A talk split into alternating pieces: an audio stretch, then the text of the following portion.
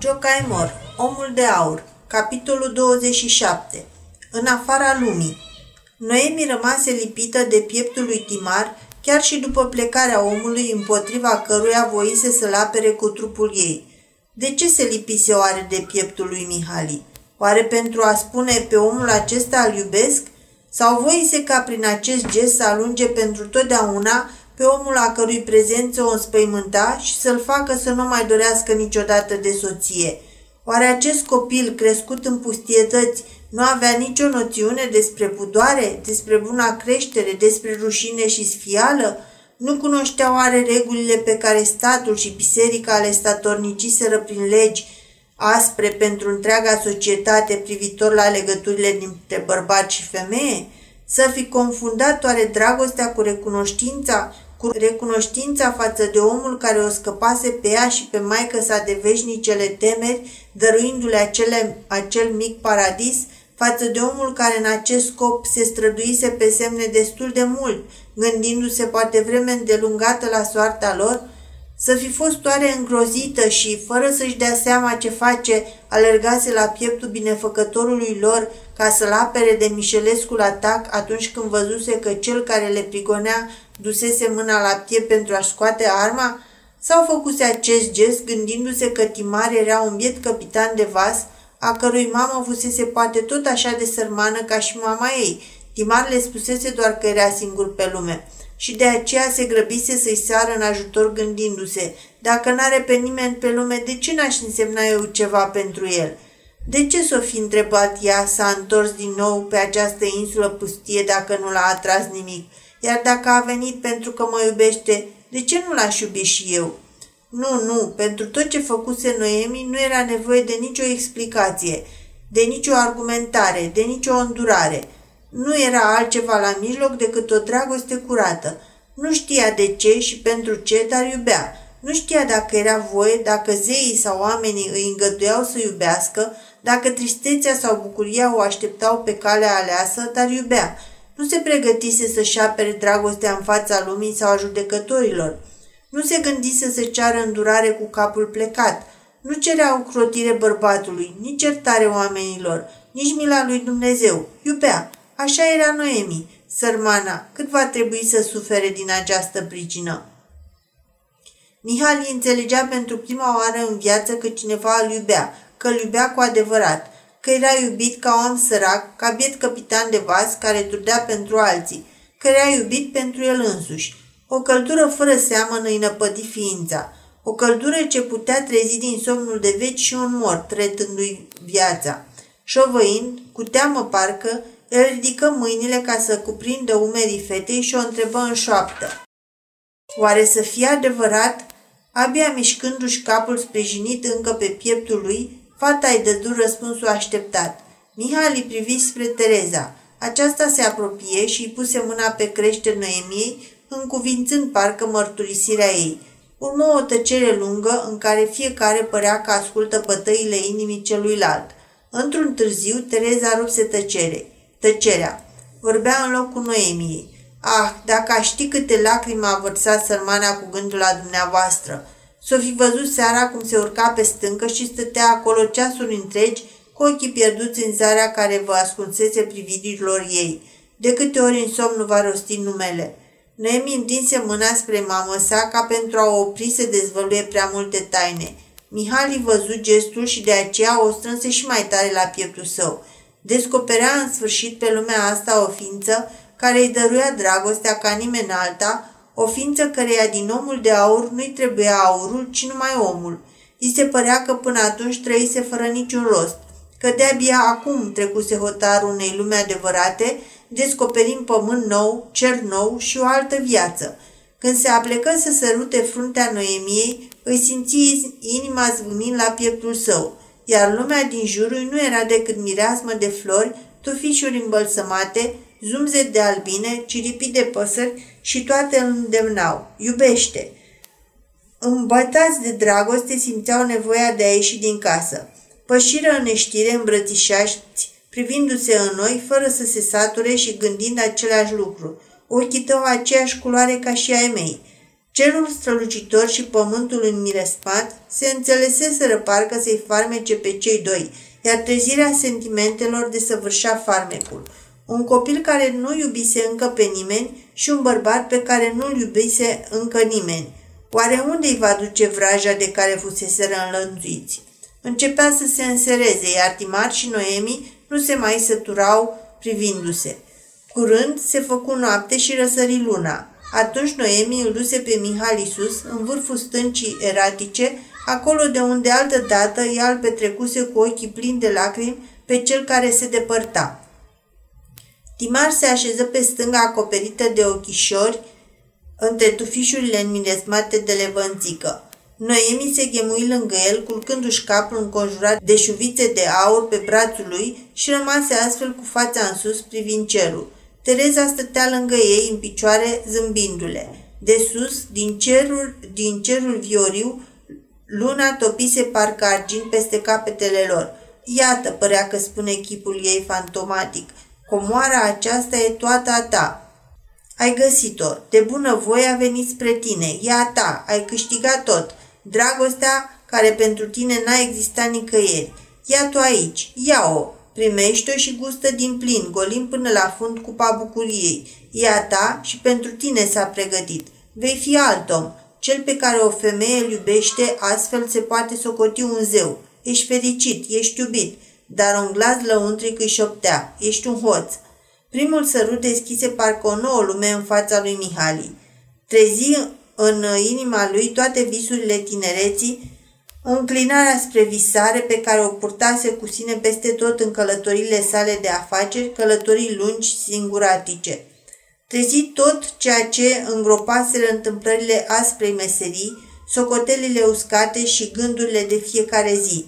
Nădăjduise că bogăția îi va purta pașii pe drumurile paradisului fericirii pe care o așteptase, dar ea abia ajuns acolo văzuse că pentru el Pomii acestui paradis aveau brumă în loc de flori.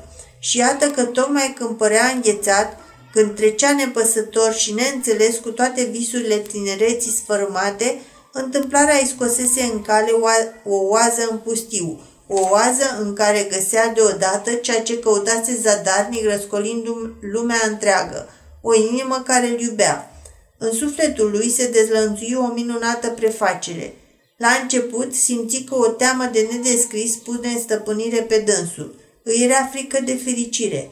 Să o primească sau să fugă de ea? Făcea bine sau rău? Însemna viață sau moarte? Și ce se va întâmpla apoi?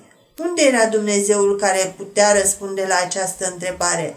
Dumnezeu știe să răspundă florii care își deschide petalele, gâzei care zunze din aripioarele sale, păsării care își clădește cuibul, dar nu omului care se întreabă înfiorat.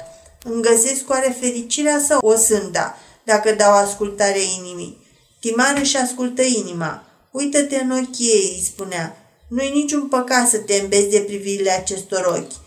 Numai că fiorii unei asemenea beții nu durează doar o clipă. Cei care se privesc astfel în adâncul ochilor își lasă acolo sufletul atât de tare prins încât nimic nu mai poate descătușa.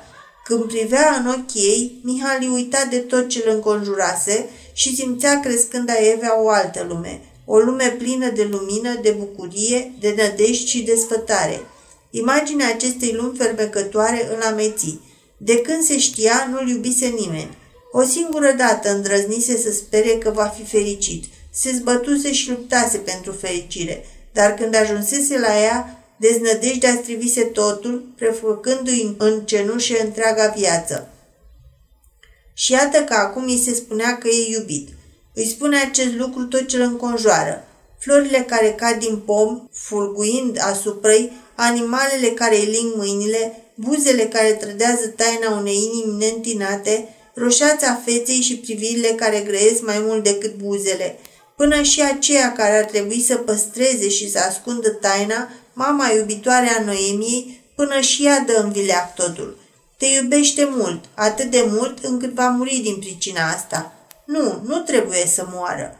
Timar petrecu pe insulă o zi care valora cât o întreagă veșnicie, o zi plină de fericire nemărginită, o zi a uitării de sine, a visării cu ochii larg deschiși. Trei visuri în care tot ce dorește omul se întruchipează parcă Evea.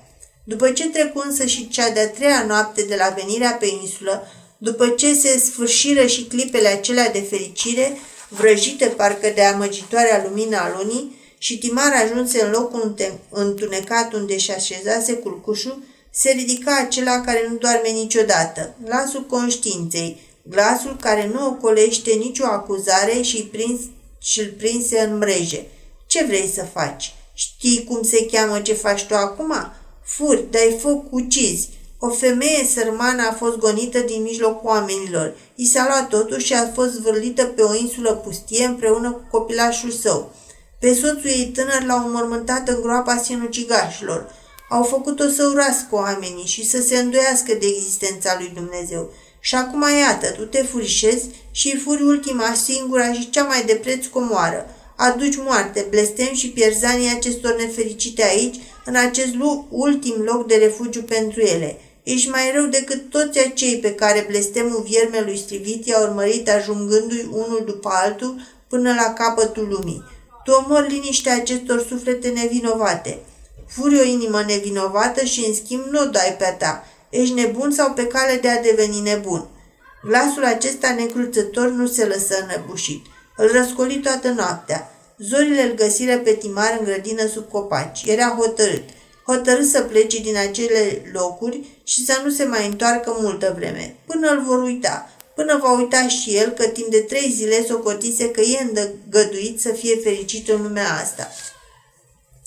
Înainte ca soarele să răsară de-a binelea, el făcuse în conjurul insulei. Întors din peregrinările sale, zări în fața micii locuințe pe Tereza și pe Noemi care pregăteau masa. A venit vremea să plec, se adresă Mihali Terezei. Atât de repede șopti speriată Noemi. Pe semne că are mult de lucru, rosti Tereza întorcându-se spre fica ei. Trebuie să mă întorc la corabie, o adăugă Timar. E firesc, un capitan ca Timar nu era altceva decât un simbriaș. Cel ce are o astfel de meserie nu poate să fure timpul pe care i l-a cumpărat stăpânul. Nu-l rugară să mai rămână. Era limpede că trebuia să plece. Putea să-și ia rămas bun fără întârziere, doar o să se întoarcă. Cele două femei aveau vreme să-l aștepte și un an și doi să-l aștepte mereu, până la sfârșitul vieții. Când auzi că Mihali trebuie să plece, Neemi nu se mai atinse de ceașca cu lapte proaspăt. Știa că nu era îngăduit să-l oprească. Timar avea de lucru și trebuia să plece. Tereza însăși îi aduse pușca și de saga pe care le păstrase de la sosirea lui pe insulă. Pușca e încărcată?" întrebă dânsa grijulie. Nici de cum, răspunse Mihali. Ar fi bine să o încărcați, îl sfătuia. Și încărcați-o cu gloanțe, nu cu alice, știți? Împăturicea de pe celălalt mal primejdia pândește la fiecare pas.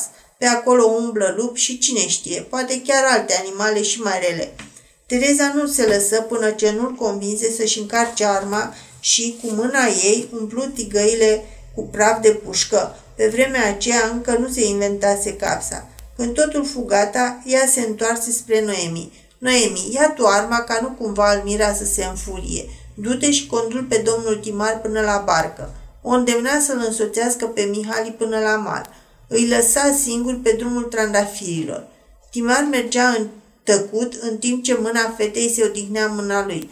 Vrei să-mi spui ceva?" o întrebă el. Fata se gândi îndelung și într-un târziu răspunse. Nu, nimic. Numai că Timar știa să citească în ochii ei. Ghici ce voia să-i spună, ceea ce Noemi ar fi vrut să-l întrebe. Spune-mi, dragul meu, dragostea mea, mântuirea mea, fericirea mea, ce s-a întâmplat oare cu fata aceea albă ca fildeșul, cu fata care se numea Timea și care, atunci de mult, a mers pe aici alături de tine. Dar Noemi nu spuse nimic din toate acestea. Mergea tăcută și Mihali o ținea de mână. În clipa despărțirii, Mihali își simți inima grea de deznădejde. Fata întinse arma și șopti. Fiți cu ochii în patru, să nu vi se întâmple ceva. Iar când îi întinse mâna, privi încă o dată în ochii lui cu ochii ei albaștri ca albastrul cerului și îl întrebă cu voce tremurată, rugătoare. O să mai veniți? Mihali simți că glasul ei rugător îi rupe inima. O strânse încă o dată pe Noemi la pieptul său și șopti. De ce nu-mi spui te vei întoarce? De ce nu-mi spui tu? Fata își plecă genele și clătină încep din cap. Spunem tu, șopti din nou Mihali. Copila își ascunse capul la pieptul lui, dar nu rosti cuvântul acela. Nu poți? Nu vrei să-mi spui tu? E o singură silabă. Ți-e greu să o pronunți? Ți-e frică? Fata și-a acoperit fața cu mâinile, dar nu rosti cuvântul acela. Noemi, te rog, te rog, spune-mi acest mic cuvânt și o să fiu cel mai fericit om din lume. Nu-ți fie frică. Rostește-l în șoaptă, în taină, nu mă lăsa să plec astfel. Fata clătină din cap, dar nu putu rosti cuvântul acela. Ei, atunci Dumnezeu cu dumneata, dragă Noemi, șoptitul Buran Mihali și sări în barcă.